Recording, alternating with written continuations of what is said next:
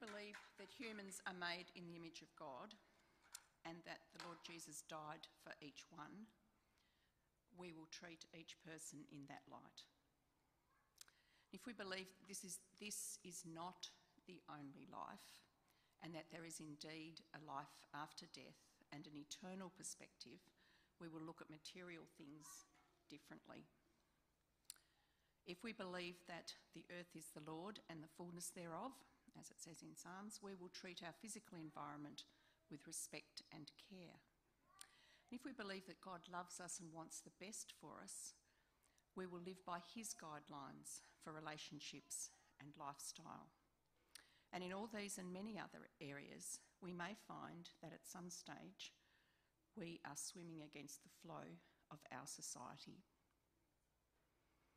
And the teaching team is responding to requests for dealing with these situations by looking at how Daniel and his friends dealt with them in an in depth study of Daniel that will be coming up in the following weeks. And we're going to do a sort of retrospective introduction by way of Jeremiah today. So, I want to, you can see from this, I love Excel spreadsheets. Um, you can see from this that Daniel and Jeremiah's lives overlapped, and that um, Daniel's early years were, which was spent in presumably Jerusalem, but certainly in Judah, and then he was taken into exile in that middle one, and so Jeremiah was still um, speaking in Judah, and Daniel had gone to, been taken to Babylon.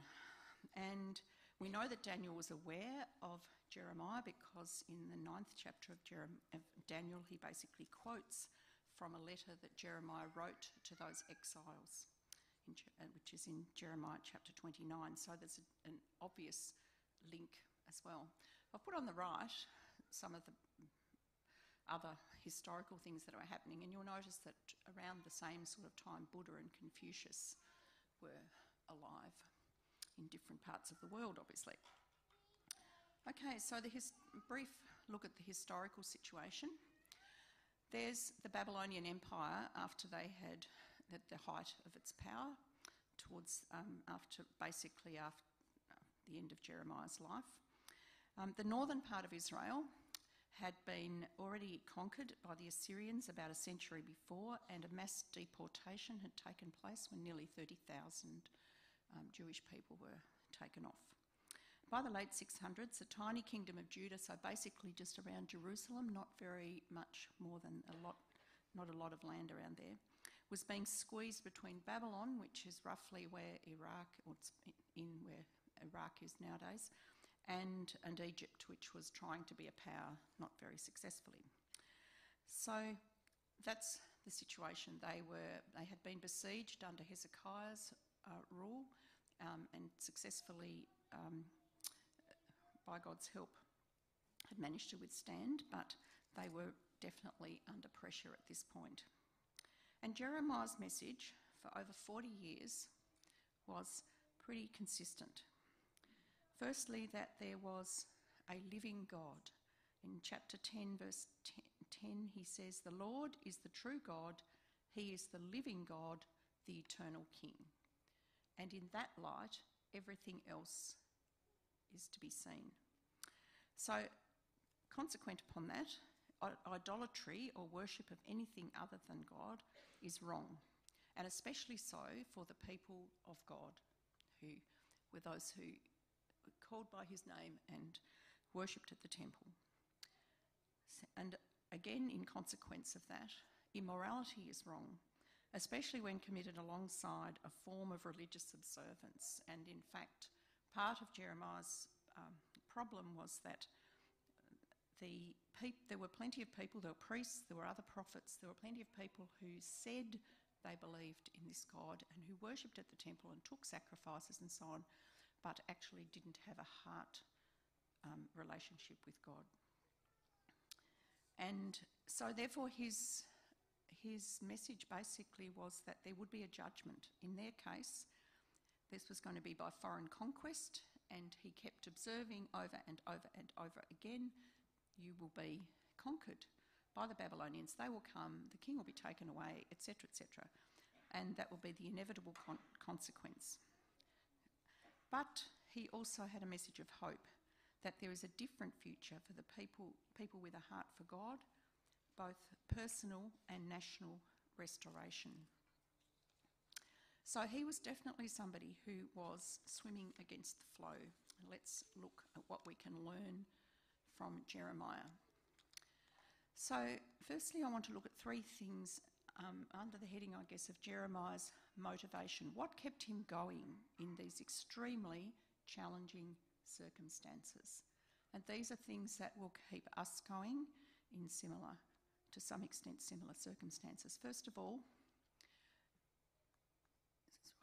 he was certain of God's call. Now, to him, God's call came personally and directly, and to us, it may not be quite so direct, but we have all the words of the Bible, we have all the words of the Lord Jesus, things that things like when he said, You will be my witnesses, go and make disciples, those sort of things, where the Lord tells us what we should be doing. But for Jeremiah, chapter 1, verse 4, he says, The word of the Lord came to me, saying, Before I formed you in the womb, I knew you. That, of course, is true of us too. Before you were born, I set you apart. I appointed you as a prophet to the nations. Now, he, like Moses, he wasn't that keen. He says, Our sovereign Lord, I don't know how to speak. I am only a child. It's unlikely he was actually a child, but he may well have only been a teenager. And certainly he meant I'm totally inexperienced and inadequate for this job. But the Lord said to me, Don't say, I'm only a child. You must go to everyone I send you and say whatever I command you. Do not be afraid of them. One of the 365 times in the Bible where it says not to be afraid. For I am with you and will rescue you, declares the Lord. Then the Lord reached out his hand and touched my mouth and said to me, Now I have put my words in your mouth. So he was very conscious of that throughout his life and that he had this personal calling from God. Um, the Lord gives us a promise too in Luke 12. He says, When you are brought before synagogues, rulers, and authorities, do not worry about how you'll defend yourselves or what you will say, for the Holy Spirit will teach you at that time what you should say. And in my Bible, I have a tiny note that says HMC 1967 Sid Evans. Now, that is quite a while ago. HMC is Hobart Matric College, which is now the funeral place on Letitia Street and the highway, Hobart Matric College.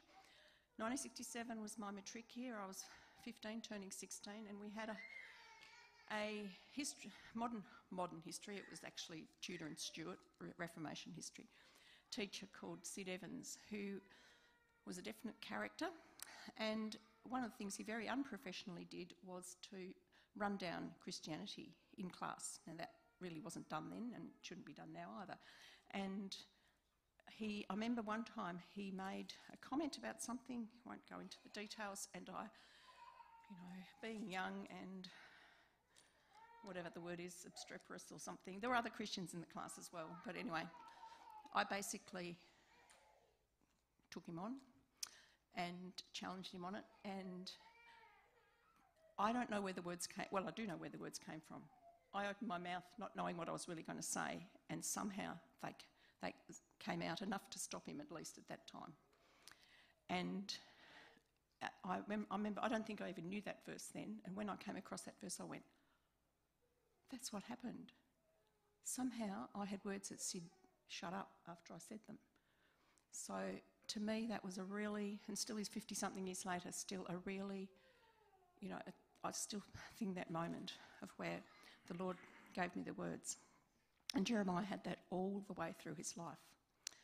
Um, secondly, he had a really, uh, he, he, he found reluctantly that he couldn't help but speak. It was a bit tough because he had a, he had a lot of opposition. So, in chapter 20, he'd already been, he'd been, um, he'd been beaten, and he says, I'm ridiculed all day long.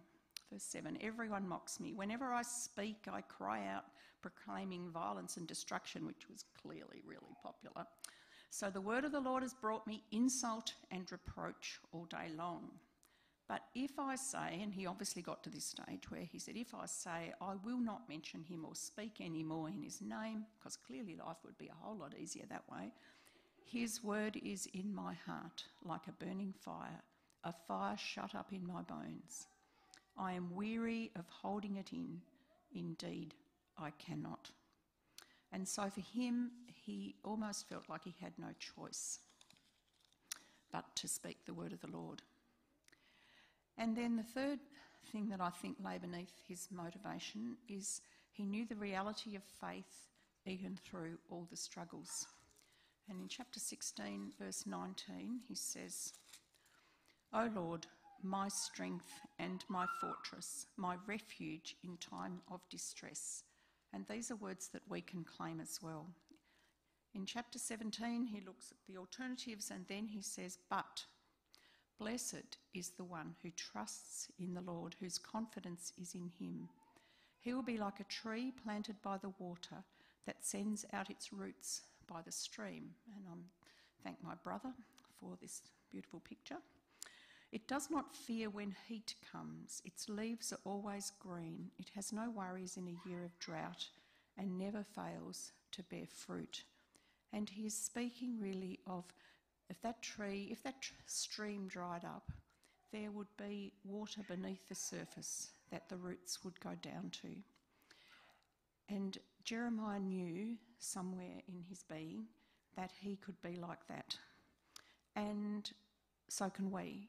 There's a verse in Colossians 3:16 that says let the word of Christ dwell in you richly and somewhere or other I saw a translation of that that said let the word of Christ go down deep. If we have that as a foundation in our lives, then we will be able to withstand all sorts of things and we will also have the motivation to reach out to others from a, a bedrock foundation in God I think it's Whittier, said the steps of faith fall on the seeming void and find the rock beneath. And I had something of that experience in June 2004 when my life was a mess. And I was reading Psalms, and I was reading one night before I went to sleep. And if you know, you, you go to a familiar passage, and I can't remember which psalm it was, I went, you know, you think, oh, yes, I know that one. And then I thought, no, I'm actually going to slow down. I'm not going to skim read. I'm going to really try and take in each word and not just skim through. And I can still remember the sensation of feeling like my feet had touched the bottom finally. And suddenly it was like half an hour later, and I hadn't realised the time had gone that I'd been reading. And so we will find, as Jeremiah did, that the roots could go down and he could stand in a very difficult situation. So his motivation was one we can learn from that we can be certain of God's call, that we can't but help but speak what we know about him, and that we can know that reality of faith as a foundation. And secondly, we can learn from his consistency and courage. Um, he stuck to his message for decades. He um, was, uh, you could, if you remember back to that um, spreadsheet, he was around for a long time. Um, he became very well known, and in fact, we even find that when the Babylonians did conquer Jerusalem, the Babylonian commander knew of him. So his, his, what he'd been saying had spread to all around the countries. And he did not hold back because of unpopularity or opposition. So the things that happened to him chapter 11, he was plotted against. He said he didn't even realise. He said he was like a sheep. Um, where does he say this? He goes, um, I had been like a gentle lamb led to the slaughter. I had no idea they were plotting against me, he said innocently at that point. Um, in chapter um, 20, as I've already said, he was beaten and um, put in the stocks by the chief officer of the temple, no less, such a somebody you would think might be going to support him. Um, he was threatened with death in chapter 26, says he was threatened with death by the priests, the prophets, and a mob of people. Again, people you might have thought would support him. Um, he, in chapter 37, it's the beginning of quite a long imprisonment. He was first of all put in a dungeon, and then eventually he was eventually held in the courtyard of the guards in a better position. And um, he also was thrown into a cistern, it says it's like a well, in chapter 38.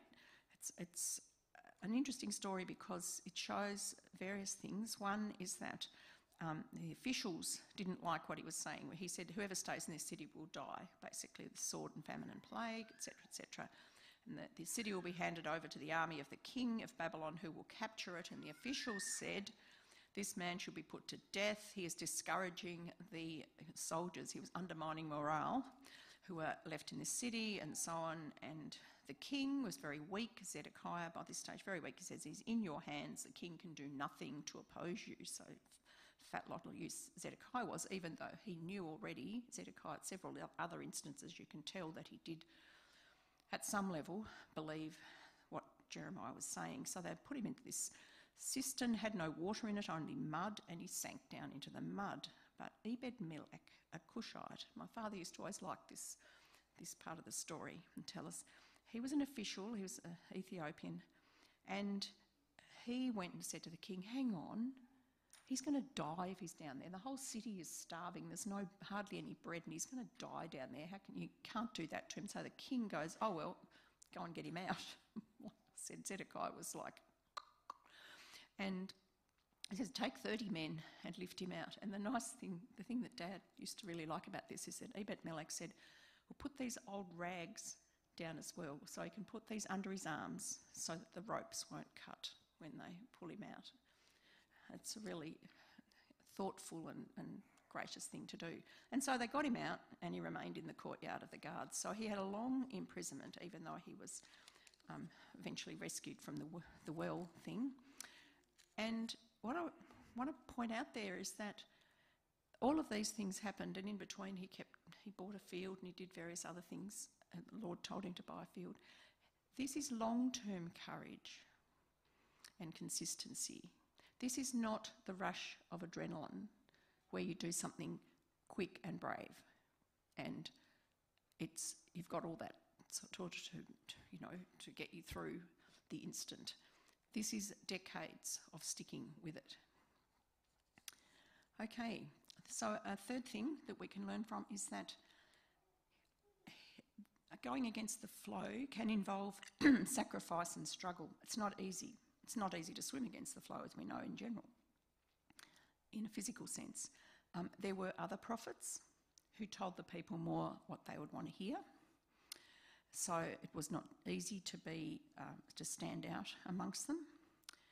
He didn't have marriage or children, and in fact, the Lord specifically told him not to do that because the Lord says they will, the children and the mothers will die of diseases, they will not be mourned or buried but they will be like refuse lying on the ground. And they'll perish by sword and famine. So the Lord said, Don't, don't take a wife and don't have children. Um, and he was often in tears or despairing. And in fact, we probably know more about somebody's inner um, struggles of Jeremiah, more about anybody else than anybody else apart from perhaps David, because Jeremiah is really um, out there in saying, I'm despairing, this is terrible, um, I'm, I'm, I'm a reproach to people, all of that. But somehow his fellowship with God, and the IVF Bible dictionary says that he was able to withstand timidity, anguish, helplessness, hostility, loneliness, despair, misunderstanding, and failure. And he kept going through all of that. So it was not an easy an easy ministry that he had. So, another thing we can learn from is Jeremiah's stickability. Again, one of my father's favourite words. As I said, Jeremiah's career was over decades. He stuck with it. He didn't keep, he didn't say, well, this is really too hard. I'm going to go home to Anathoth where he had land and just be a farmer and give up he showed what might be called even grim determination, and it was powered by the motivation that we've said discussed before. And I would like to point out that he did have some friends, and he also had people who were reluctant friends who were officials and so on, who kind of knew, you can sort of tell that they know in their heart that what he's saying is going to be right. They can see the political situation themselves. They can see that they're likely to be taken over by the Babylonians. And when he says this is going to happen, they're pretty sure he's right. And they, they do support him. And even, as I said, King Zedekiah weakly recognised um, Jeremiah's message was likely to be right. But in chapter 36, we have a, a very interesting um, an a, um, incident, an incident that could have been extremely discouraging, no doubt was at the time. So, Jeremiah had a scribe named Baruch, Baruch the son of Neriah, and so he, the Lord told him, the Lord told Jeremiah, take a scroll and write on it all the words I've spoken to you concerning Israel, Judah, and all the other nations from the time I began speaking to you in the reign of Josiah until now. Perhaps when the people of Judah hear, they will turn from their wicked ways, etc. So Jeremiah called Baruch the son of Neriah, and while he dictated all the words the Lord had spoken to him, Baruch wrote them on a scroll, which would have looked something like this, perhaps not quite so battered. But then Jeremiah told Baruch, I am restricted. I can't go to the Lord's temple because, as I've said at that point, he was still in the courtyard of the guard in some sort of imprisonment. so Baruch went off and read the words in the Lord's temple, and people went, they didn't go, we're going to repent. They went, oh, shucks, this is going to be really a problem. So some of them, who obviously sort of, they were on Jeremiah's side, they went, goodness me, if the king hears about this, this is going to be really bad news for Jeremiah. So they basically went in great fear and said, we must report all these words. And they said to Baruch, tell us, how did you come to write all this? Did Jeremiah dictate it?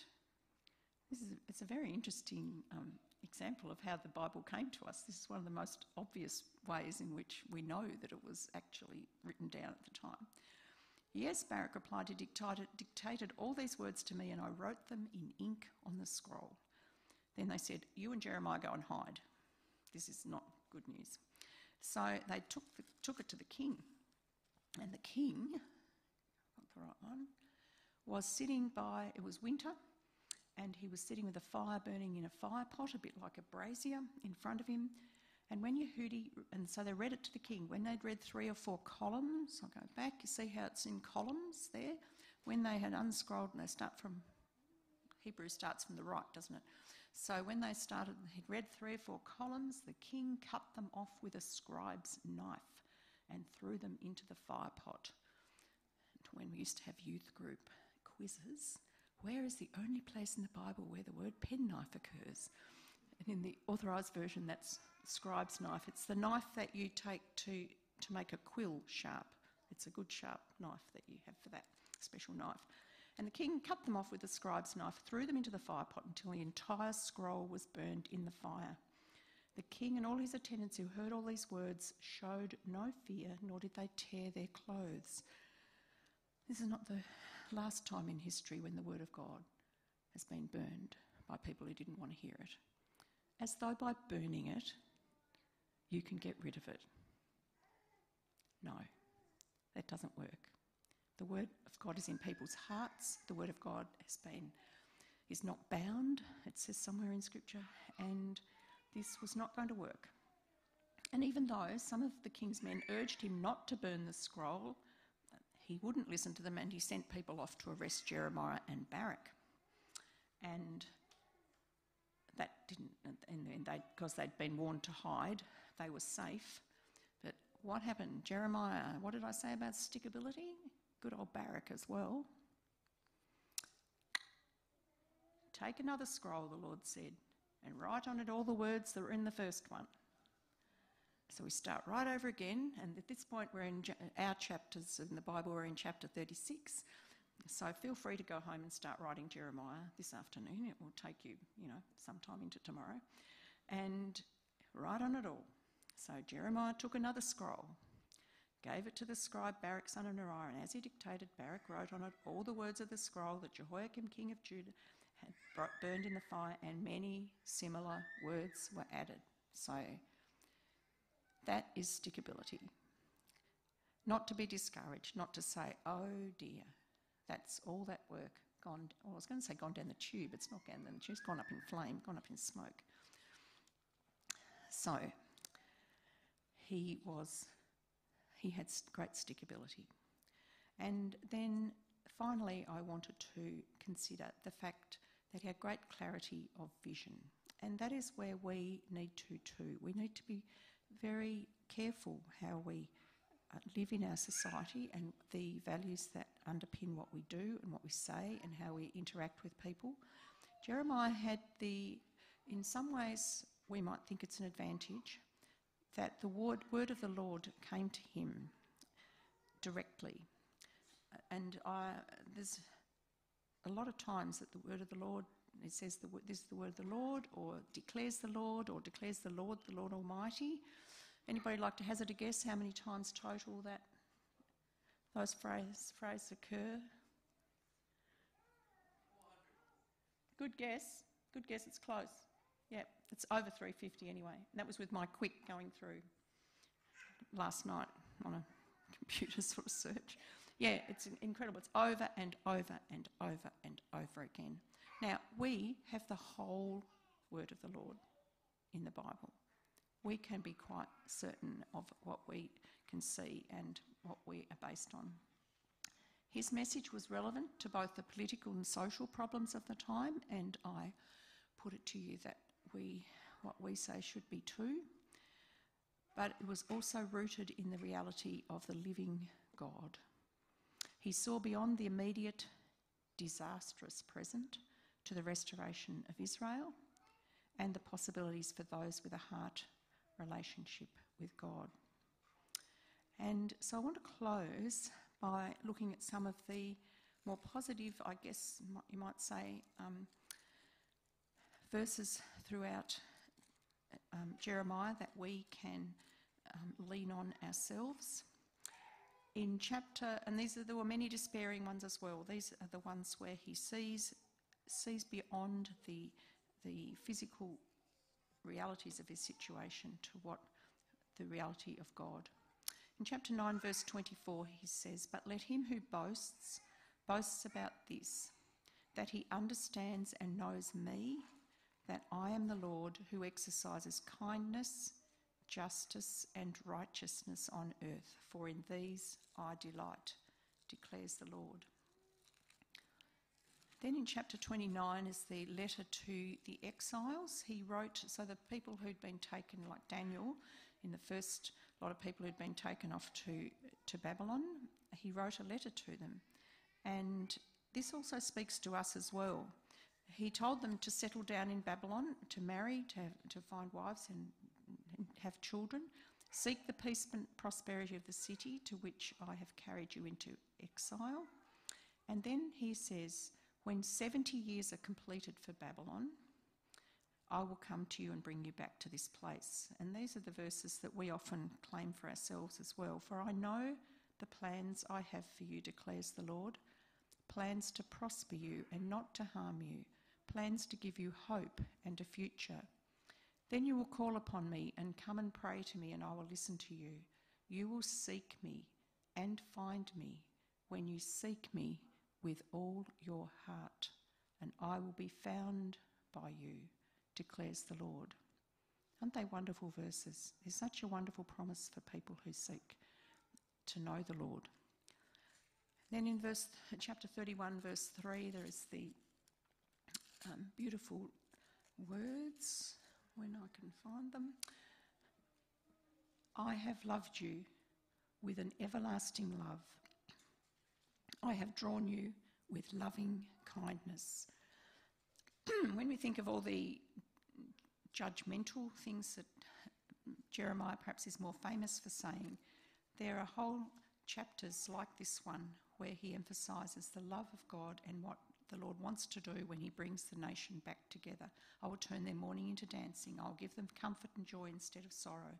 those sort of promises. Then, chapter 32, verse 17. Um, he says, he prays to the Lord. Our sovereign Lord, you have made the heavens and the earth by your great power and outstretched arm. Nothing is too hard for you. And that is something we can remember too all the time. That is great comfort and encouragement to us. There is nothing too hard for God. And he says, uh, the Lord, word of the Lord then came to Jeremiah, and he says, Is anything too hard for me? No. And then again he said, This is what the Lord says He who made the earth, the Lord is his name. Call to me, and I will answer you. Call to me, and I will answer you, and tell you great and unsearchable things you do not know. And Jeremiah had an inkling that there would be a wonderful time of peace in, in the end in God's kingdom.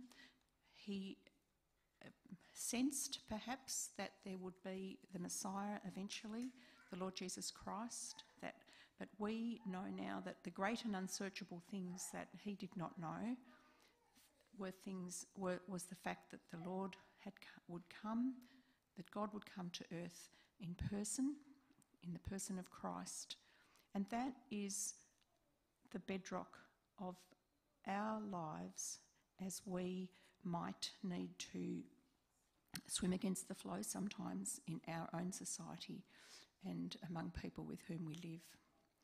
Thank you.